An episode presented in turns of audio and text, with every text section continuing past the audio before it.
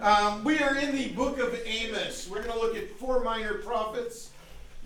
We're looking at Amos this week. Uh, these four minor prophets are prophets who were during the time of the kings. So we did the book of First and Second Kings, and that told us what happened, what the government did, what the kings did, and all that. These are the prophets. This is God's response to what they were doing, what was going on. Um, and these minor prophets, one of the reasons they're called minor prophets is because they didn't go to the kings, they went to the people. So many of these lessons are going to be uh, dealing with the regular, everyday people on the street, as opposed to dealing with the kings and the, the nation as a, as, a, as a government, as an entity. Um, so last week we looked at the beginning of uh, Amos and saw that um, uh, he's dealing with the nation of Israel, the northern kingdom, and that God had a few offenses uh, regarding their actions. Anybody remember? Can tell us what it was that he was upset about. They were oppressing the poor. They were oppressing the poor. Israel had become rich. They'd become very wealthy under Rehoboam II and they were using that as an excuse to make the poor people poorer. They wanted new shoes, so they would take in uh, somebody who owed money and they would sell them into slavery, and it would be harsh slavery just so they could buy new shoes. You know, those new Nikes aren't cheap. Um, but that's the sort of thing that they were doing.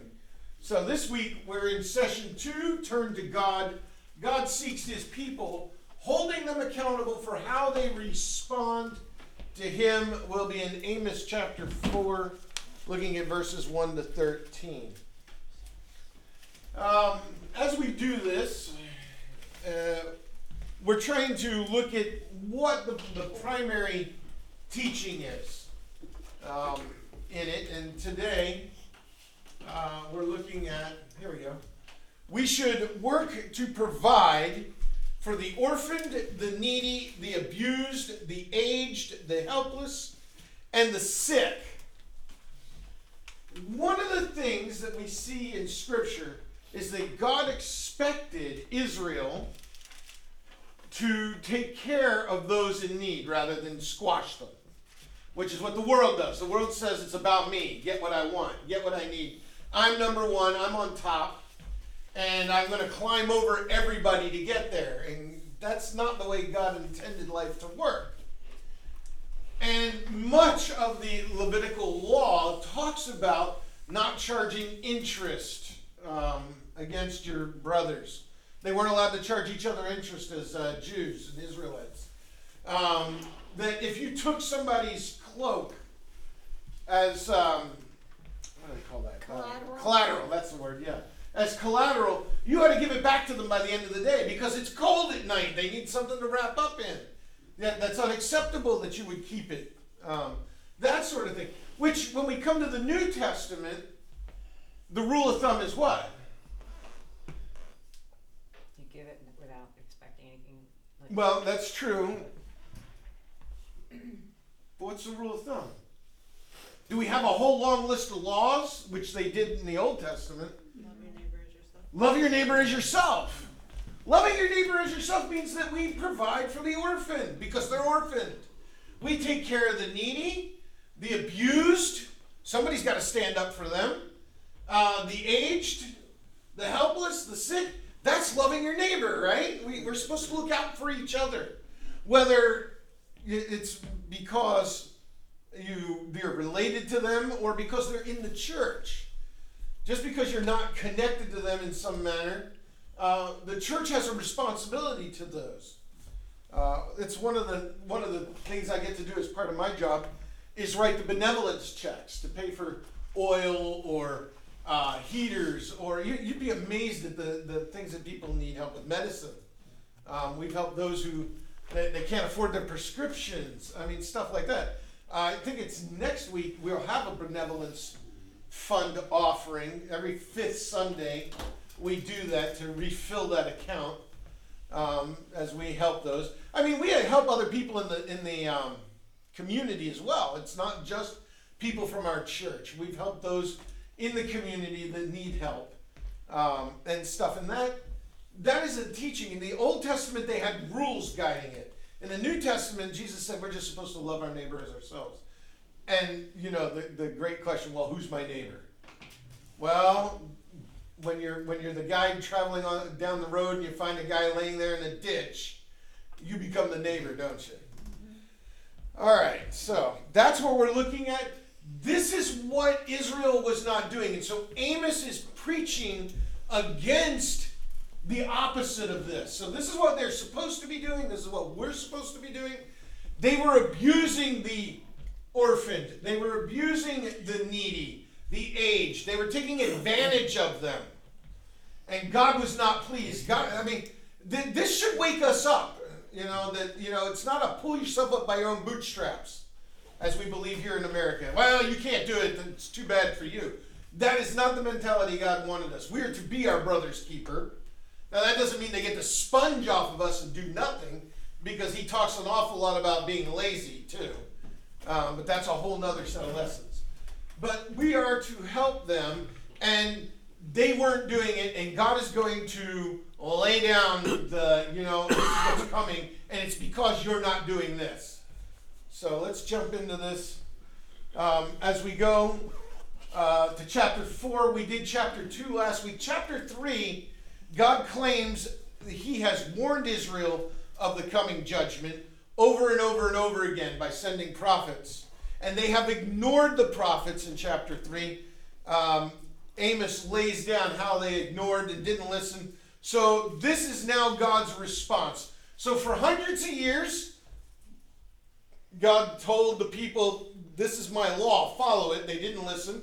He sent prophets, they didn't listen. So now we're coming. This is this is God's word on it. This is going to be judgment. Here's what's coming. So let's jump into this. Chapter 4, verses uh, 1 to 3. Somebody go ahead and read that for us, nice and loud. Hear this word, you cows of Bashan, who are on the mountain of Samaria, who oppress the poor, who crush the needy, who say to your husbands, Bring that we may drink. The Lord God has sworn by his holiness that behold, the days are coming upon you when they shall take you away with hooks, even the last of you with fish hooks. And you shall go out through the breaches, each one straight ahead, and you shall be cast into Harmon, declares the Lord. All right, doesn't sound fun, does it? Okay, I love this chapter. This chapter just drips with satire, with um, um, now I lost the word Sarcasm. sarcasm. Uh, and there's a lot of figures of speech, so let's deal with some of that um, so that this will make sense. Because reading this as an American, uh, you know, yeah, I kind of get the idea, but I don't think we get the idea because it's a lot harder than we think it is. So let's take a look at some of this. First off, let's start with Bashan. Most people don't know where Bashan is. Here's Israel. Here's the Dead Sea. This is the Sea of Galilee up here. Here's Jericho. Jerusalem is like right here. Right around here is where um, Samaria would have been. This is Bashan up here. Uh, Bashan is north and east of um, the Sea of Galilee and is a huge flat land now. It is overlooked by the Golan Heights. So if you're thinking modern day, the Golan Heights, and what happened in that area? What, were- what were they doing from the Golan Heights? Attacking. Yeah, they were attacking Israel. Syria would use the Golan Heights. Hezbollah would shell into Israel because you can see the mountains. Here's Mount Hermon. All this area is much higher than the area of Bashan. Today, it's uh, it- it's one of the great production areas for food in Israel. That's why Israel took the Golan Heights because it's their prime farmland. In Amos's day, it's where the cows were raised.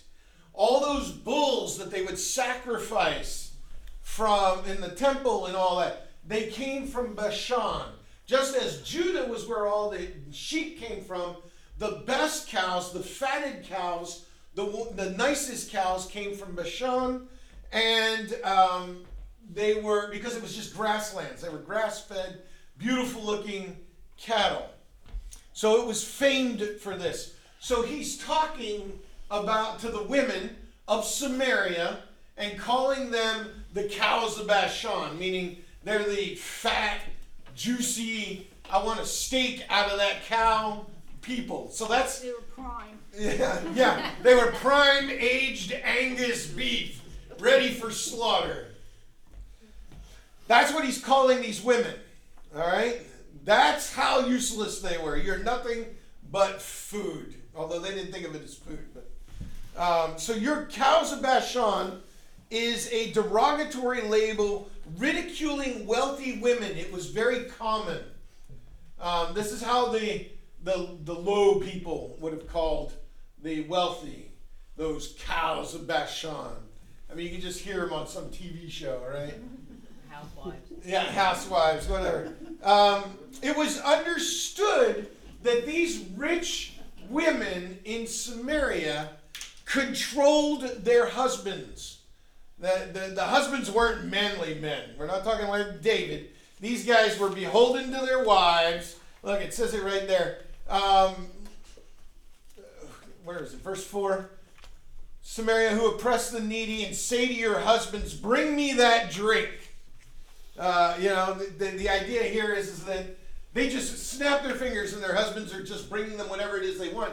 So the husbands had to provide for them or they'd leave, and, uh, you know, or some such. And so they were oppressing the needy, the orphaned, in order to get money, in order so that these wives could lay around on couches drinking whatever it was they wanted to be drunk. Um, so that's this area. Now, Harmon, uh, we don't know where that is. It is believed that it was actually that it was um, a, a misaligned word. That uh, it was another spelling for Mount Hermon, and that they're talking about dragging them up here, which would be into Damascus, into Syria. Uh, that they would be going up there. They, that's what they believe the word was because there's no place named Harmon, and so it was probably another spelling, there's you all and y'all, same word. That it was probably a spelling thing like that uh, with it. So this is um, very derogatory, and Amos Amos is now this is God talking. Amos isn't saying this. He is responding with what God has told him to call them. So God is calling these women cows of Bashan. So you understand the seriousness as we look at this. It's very derogatory.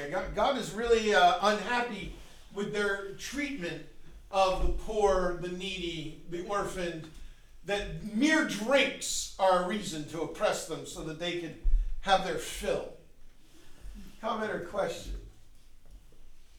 All right, so here we go. We're in uh, part two uh, of the outline of Amos. This is uh, the sermons for God's people. So these are sermons that Amos is giving from God to them. And we're talking about indulgent women. Uh, they indulged at the expense of others. That's the idea here. They it wasn't their money they were spending, it was other people's. They were, you know, we're talking Kardashian level here, you know. That that sort of thing. Uh, and they will be hauled out, it says, on like on fish hooks. The idea here is that they would they would take um, a lot of string and they would tie fish hooks to the end of it and it'd be on a rope. And you'd throw it in the water where the fish were dense and you pull it along and it catches the fish. That's what they're talking about. These women are going to be hauled out of Samaria like fish caught on hooks. And they're going to be dragged through the cracks in the walls. So some enemy is coming and they're going to break down the walls and they're going to take all the women, all these wealthy women that are just grinding it out of people so for their mere whim and they're just going to be hauled off like fish with a hook in it and drugged through the walls and off to beyond Mount Hermon, which would have been Samaria, and then you'd been on to Assyria or Babylon and all that because you're in the, the Transjordan highway. So that, this is what God's saying. Because you are doing this to people, this is what's going to happen to you. Comment, question. No? Sounds like God's kind of done with them. Yeah, yeah. I mean, that's when you reach for sarcasm to tell them just how bad you are and how bad it's going to be. You're done with somebody. This is this is it. All right, we'll move along. Amos chapter four, verses uh, four and five.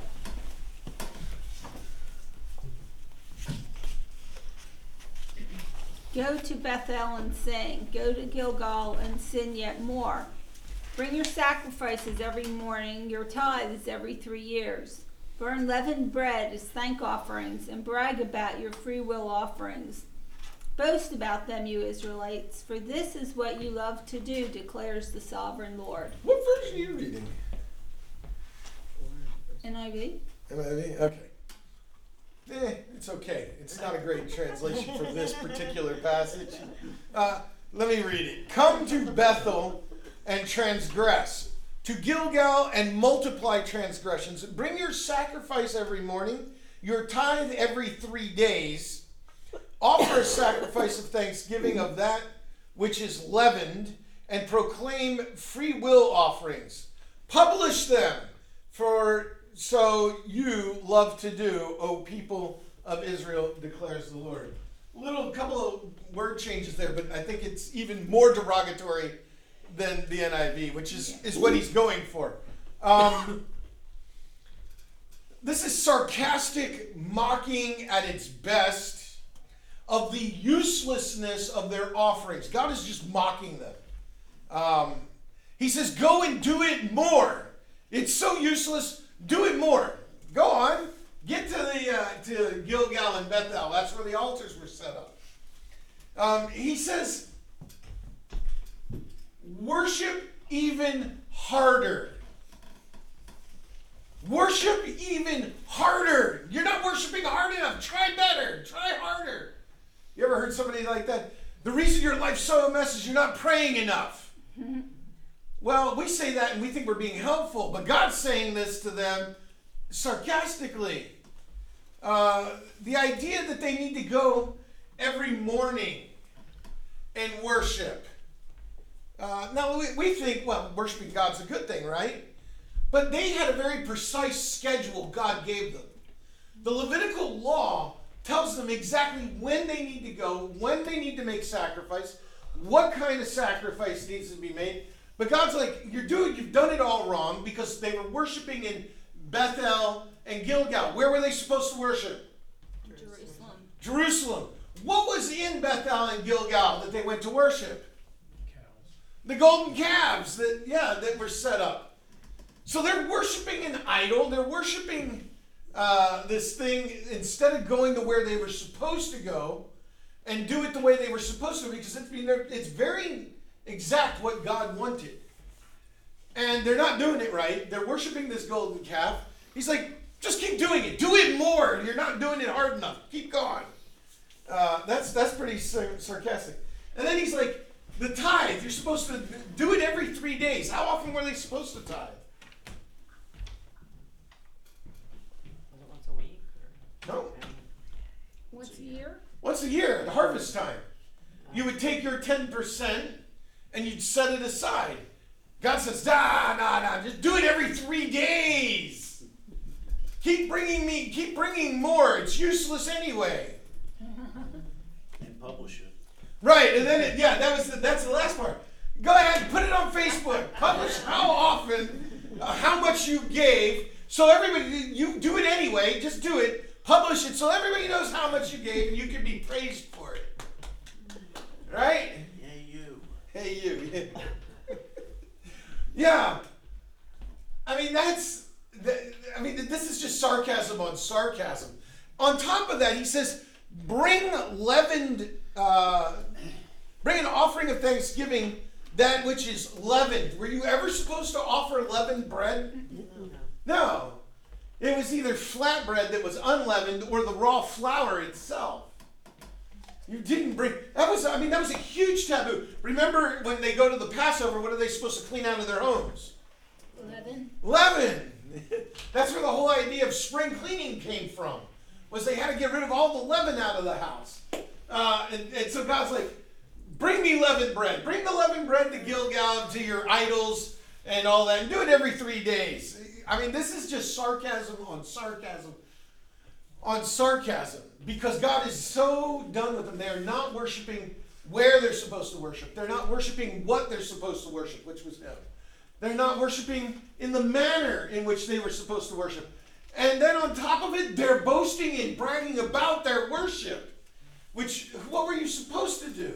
Do it in private. Do it in private. You're supposed to do it to God and worship Him and brag about God. Not beat your own chest. Look how much I gave. Look what I did. Oh, wow, I, I great. Yeah. Comment, question. I think that phrase for so you love to do calls out their motivation. Yeah. They totally have the wrong motivation for worshiping God. And they think they're worshiping God, but they're really not. And, and there's just so much here. So you're abusing the poor, the orphaned, and all that. You're abusing them, which you're not supposed to do. Then you're going and you're worshiping incorrectly and then bragging about it. And God's like, look, these are all, I, I told you, here's my word. And he sends prophet after prophet to correct them, and they ignore it. They have the word of God, they have the law of Moses, they're ignoring it. And now he's like, okay, it, it's judgment time. This is this is what you're doing wrong. So you may as well do it as wrong as you can. Because your punishment is not you're, you're not getting out of it. Your punishment's coming. So you may as well enjoy it because apparently you like to brag about it anyway, right? Comment, question? Go ahead, Steve. Is there any uh, connection between the different offerings that we do today? Like they have the free will offering and the thank offering they have talked about? No, no, there's really no. They were they were very specific at certain times of years or certain festivals. Um, there's, I mean, we get the ideas from it, but uh, not really. Um, most of it, I mean, they were an agrarian society, so most of it was food, and it was based on when the harvests came. So they would have a harvest in the fall, like we do, for certain wheats and stuff, and they would have a harvest in the spring.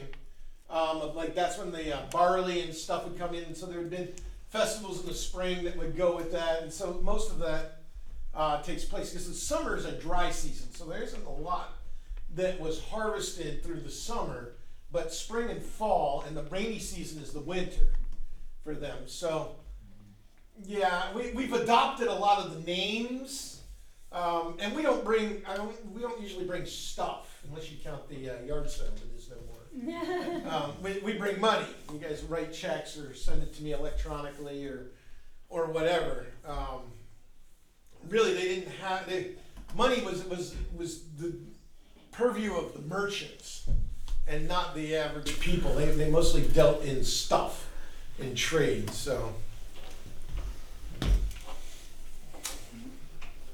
going, going. Okay, we'll move on. Amos chapter four, six through eleven.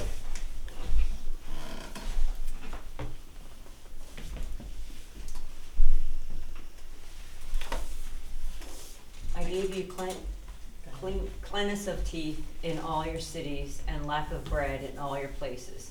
Yet you did not return to me, declares the Lord. I also withheld the rain from you when there were yet three months to the harvest. I would send rain on one city and send no rain on another city. One field would have rain, and the field on which it did not rain would wither. So two or three cities would wander to another city to drink water and would not be satisfied. Yet you did not return to me, declares the Lord. I struck you with blight and mildew for many your many gardens and your vineyards, your fig trees and your olive trees. The locust devoured, yet you did not return to me, declares the Lord.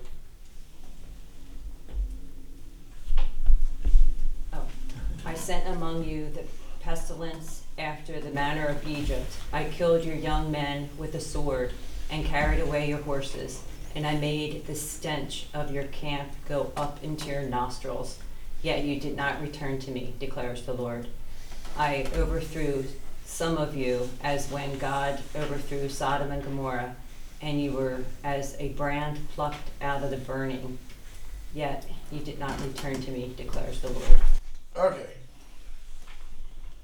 There's a lot going on in this. Uh, let me jump here first. All right, so we've had indulgent women, worship even harder. Now we've got refuse God's offer. Um, God has been offering. Remember, this is a, a, um, a tabulation, if you will, of all that God has done for the people of the northern kingdom and he's proclaiming judgment that's amos's job so god's reviewing what's going on and um, he says i've tried to get your attention. Now remember this is the northern kingdom so people like elijah have already come. The famine elijah called upon the entire nation of israel the northern kingdom.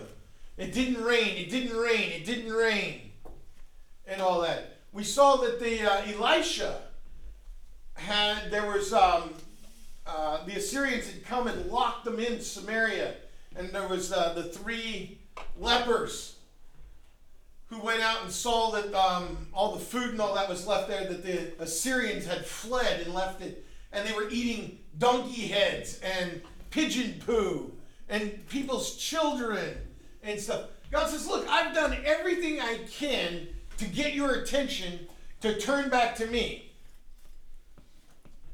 Our world, not just their world, but in our world, God has been trying to get our attention.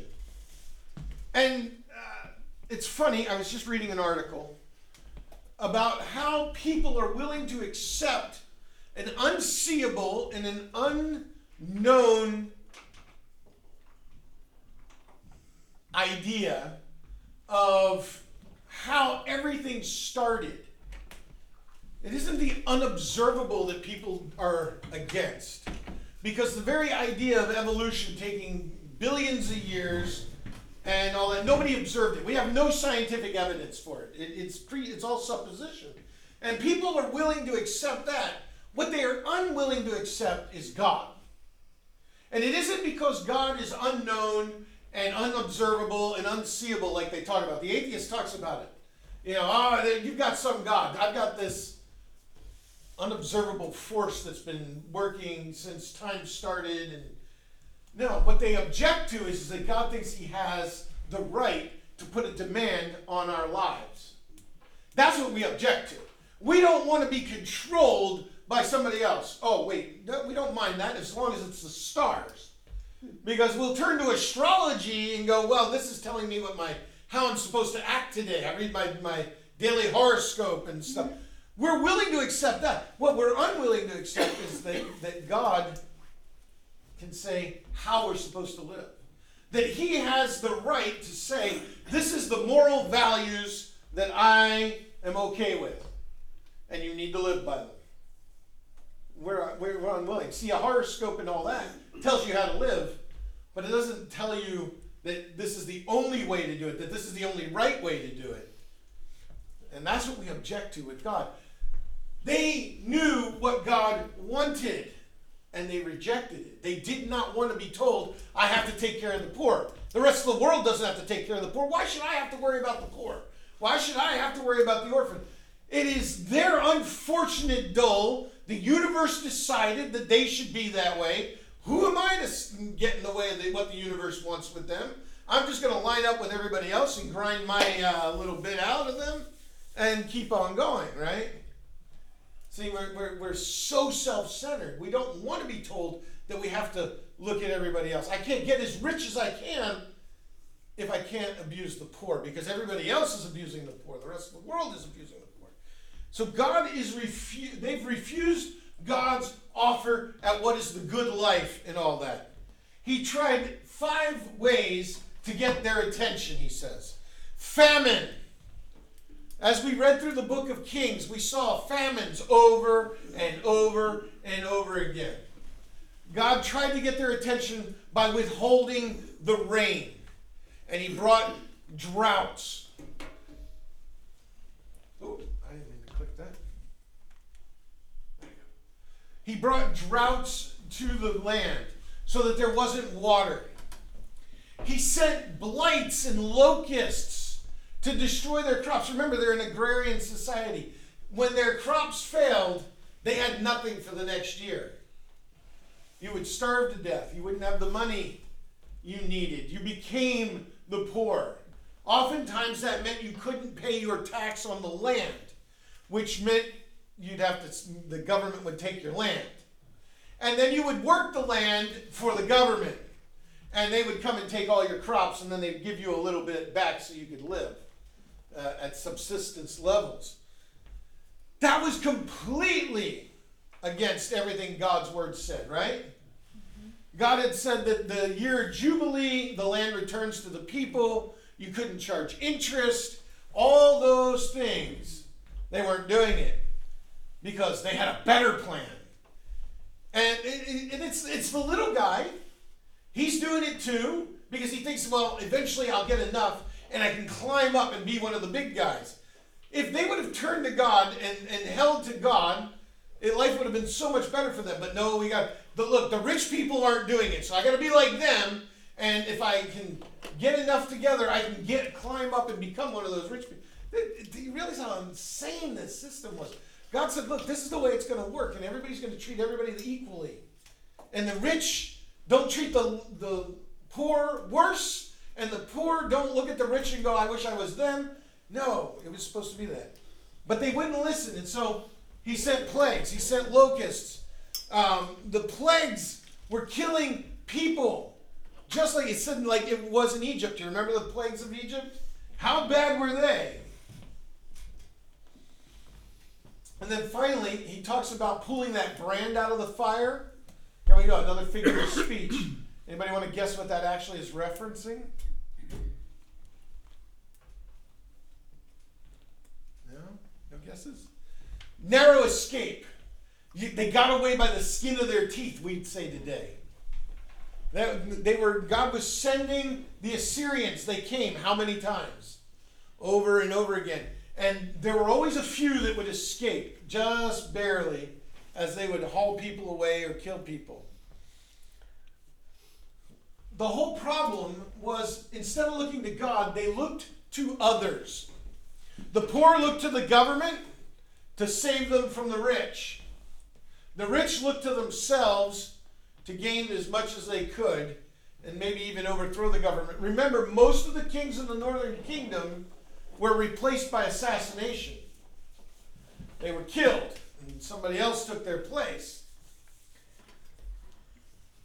God offered them a better way, and everybody looked at it and said, you know what? Nah, we could do better ourselves. I don't want to have to be worried about my brother, my neighbor. Those losers, they had this superiority attitude.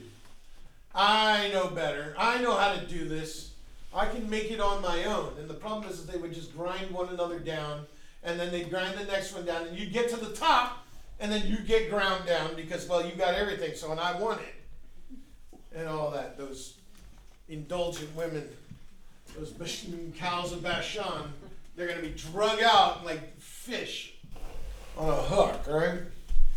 Comment, question? Hmm? Y'all are talkative today. all right, Amos chapter 4, 12 and 13. Therefore, thus I will do to you, O Israel, because I will do this to you, prepare to meet your God, O Israel. For behold, he who forms the mountains and creates the wind, and declares to man what is his thought, who makes the morning darkness and treads on the heights of the earth. The Lord, the God of hosts, is his name. Where am I going to? 13. Thirteen. That one's- That's it. Yeah, I know. I, I'm just looking at this. And maybe you're not seeing it. Prepare to meet your God. The problem is, is we're believers. And we're not afraid of meeting God. But this is God proclaiming judgment on the people. And he declares, Prepare to meet me. You are doomed. You ever watch Scrooge? George C. Scott, he's in that tunnel. And he shows them the uh, two children he has under his robe. And he tells Scrooge, You are doomed. And it like reverberates through everything. That is what I hear when I read this. Prepare to meet God. You're done. Game over. It's not just imminent, it is here. People that don't tremble at the thought of meeting God don't understand who He is. Prepare for doom. That's what God is telling them. Can you imagine a prophet standing in the city telling the people, You have done all these things? And God says, Prepare for your doom. We would laugh. Somebody marching around New York City up on Wall Street, right? We would mock, wouldn't we? That's what the whole book of Revelation is. Prepare to meet your Maker. And if you don't, your name's not in the Lamb's book of life, prepare for doom. That's what John tells us. They didn't get it. They're not paying attention.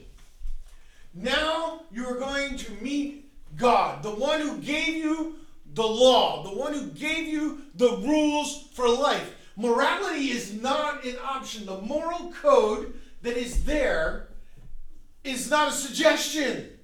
God said, This is the way you will live, and I'm going to judge you based on it. It isn't that He wanted us to be boring, it isn't that He didn't want us to have fun. It's that He knows how holy and righteous He is, and that He has to judge us by it, and He wanted to save us from ourselves, and we are refusing to listen to it. The more we run towards these things in our world, the more we add rule or change the rules and say, well, abortion's legal. Great, you made it legal. God said it's morally wrong. He's not going to judge us, well, you kept the law, you, you did what the U.S. government said you could do. No! God said, I said no. I'm God. Do you not understand that? And that's what's going on here. Now you're going to meet him. Now you're going to find out why I told you not to do this. The time of accountability has come. That's something we've lost in this country. They lost it in ancient Israel. They didn't believe they were accountable to anybody but themselves, and we have lost the sense of accountability. We send people to government, and they're unaccountable and do whatever they want to do. They're not accountable to us, the voters. They never come back and have to answer for what they did. We vote people in, and all of a sudden, all the things they told us they were going to do, they don't do. And then we vote them back again. Why? Because there's no accountability. There's no accountability. Why are we all mad about the new IRS agents? Because the government's going to make us accountable for paying our taxes. There are taxes. Pay them. We're accountable to the government. Shouldn't be mad that the IRS agents are coming. The problem is, is there are too many people who don't want to be accountable to the government. They wouldn't need those agents if everybody just show up and pay their tax, right? It's the same way with God. It's the same thing. Here are the rules for life, God said. You will take care of your neighbor. It's the greatest, second greatest commandment. You will worship me. Period. Those are it. That's it. Two things. Love your neighbor, and I don't mean love in, in, in the, the worldly sense. Take care of them. Be responsible for them. Accountability is coming. And then finally, and, and this is the part they, they don't get. Now I want you I gotta draw the picture for you. The very idea here is God is angry with them. They haven't done what they were, wanted to do, and they thought they would just get away with it. Go and worship harder, and it'll be okay, right? Now, go back to Lord of the Rings. Think of it. Gandalf is in Mount Moria in the mines. The Barlog is coming, and he slams his staff down. And what does he say to the creature? You shall not. You shall not pass. That's what God is telling them here. The very essence of this is none are coming to heaven. None shall pass. You have done it wrong. You have failed, Israel, and now you're going. This is judgment of the highest degree. God is not impressed with our offerings. He's not impressed with the way we act, the way how woke we are. No, he's only impressed with one thing following him, living his way, doing it the way he wants it done. They weren't doing it. They thought they were, you know, oh, we're God's chosen people. I mean, they wore it like a badge. God's chosen people. See, it says it right there. I'm all that and then some. You're Gentiles. Guess what? You're fuel for hell. I am the chosen people. And God's like, no. You did not live the way I wanted you to live. That's what makes us the chosen people. That's what makes us Christians. See, we took out the word chosen people today, and now we say we're, we're, I'm a Christian. Well, what does that mean? It means that we're living the way God wanted us to. And these is not the way to do it, as we're seeing here. Okay, comment or question? I know, I'm wound up, right? no, I'm just sitting there terrified. I think it's interesting in verse 12, he, he says, Prepare to meet your God. And then, in case they've forgotten who he is, in verse 13, he goes on and about how he's the one who forms the mountains, creates the wind, declares to man what his thoughts are, who makes the morning darkness, treads on the heights of the earth. Like, they've forgotten who he is. Well, that's it. We, we forget who God is, too. We think of it, I mean, look, He is our Father. And yeah, it's all nice and, and that we can climb up in His lap and talk to Him and all that. That's all true. Theologically, that's correct.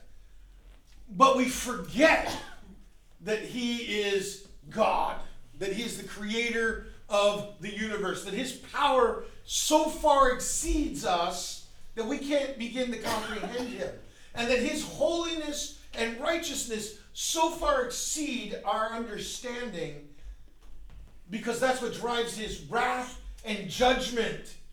That this is the standard. That's why He had to send His own Son to die.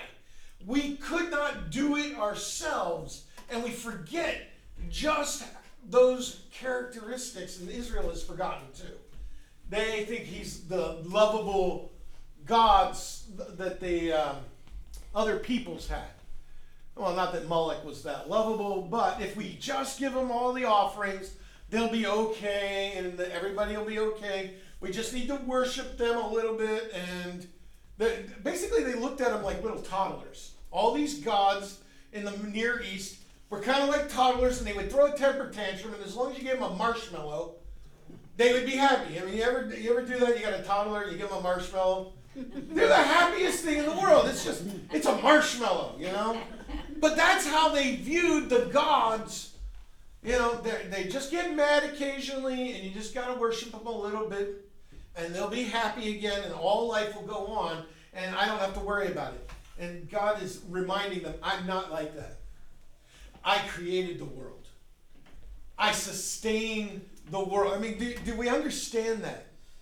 God sustains every breath. If He stops thinking about us for a second, we go out of existence. That's how vital He is to our life. But we just don't think of it that way. And so we live our lives the way we want them to live. Oh, I don't feel like doing this thing that God says I should do. I don't like that rule, so I ignore it. None shall pass. Everybody is already judged and going to hell. There it is. Other comments or questions? Can I, Good. oh, One of you. um, you probably explained this before, but when, you know, love ourselves, I mean, love our neighbors as ourselves, why do you think he added as ourselves? like, because a lot of people don't even like themselves. Um, actually, that is self love. Uh, If yeah, not, we, don't- it, it, yeah, we, we self-centeredness. perverted it.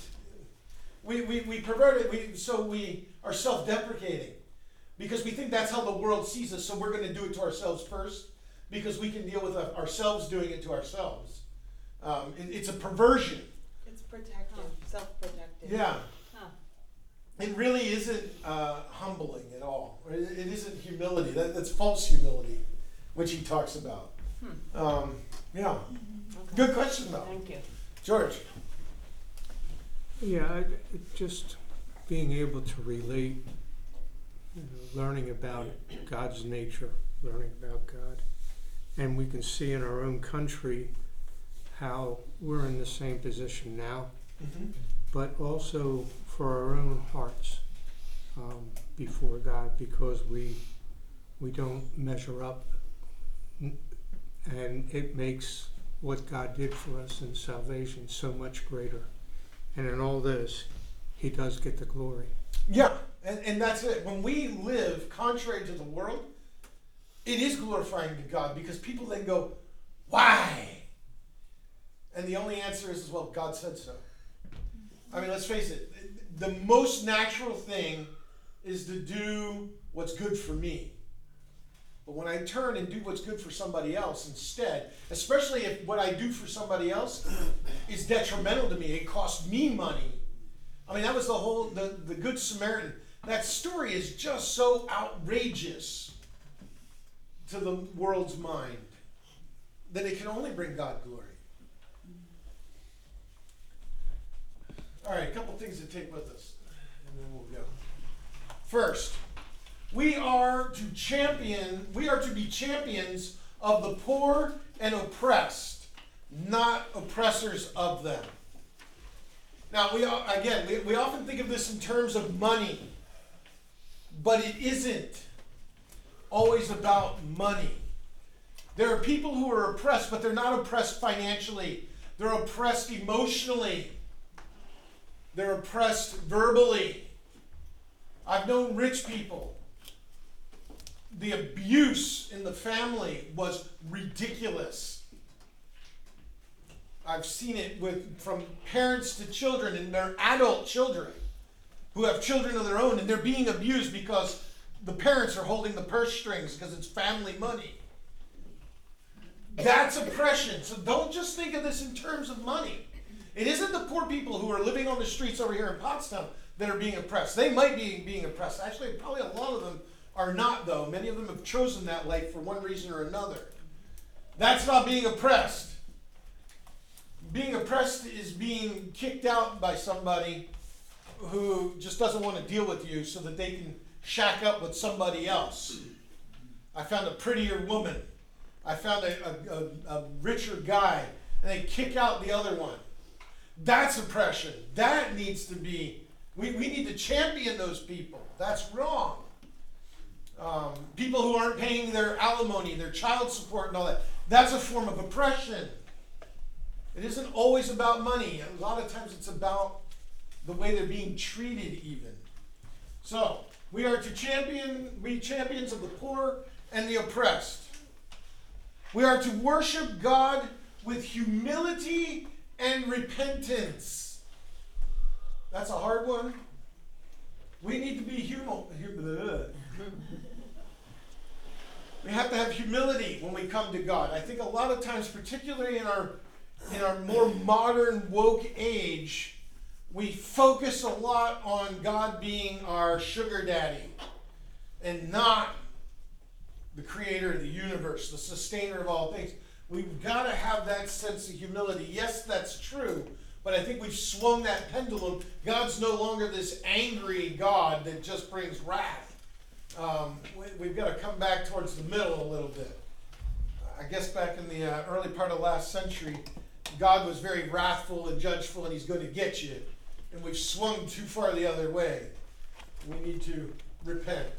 Lastly, we should live knowing that God will hold us accountable. That is probably the most important thing. We know what God wants.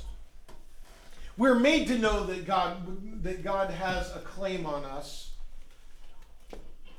And we often ignore it because we forget that we're going to be held accountable. We need to be doing what's right in God's eyes. Not right in our eyes, not right in the church's eyes, not right in the pastor's eyes. What's right in God's eyes. Because He's going to one who's going to judge us. We're answerable to Him. Let's close in prayer. Father, we thank you for the reminder, the warning, and the fact that we can look and see what Israel was doing and understand how you felt about it as we see our own world is heading in that very direction. Lord, help us to live lives that are prepared to give an account. Go with us this week and let us be humble and worship you. In Jesus' name, amen.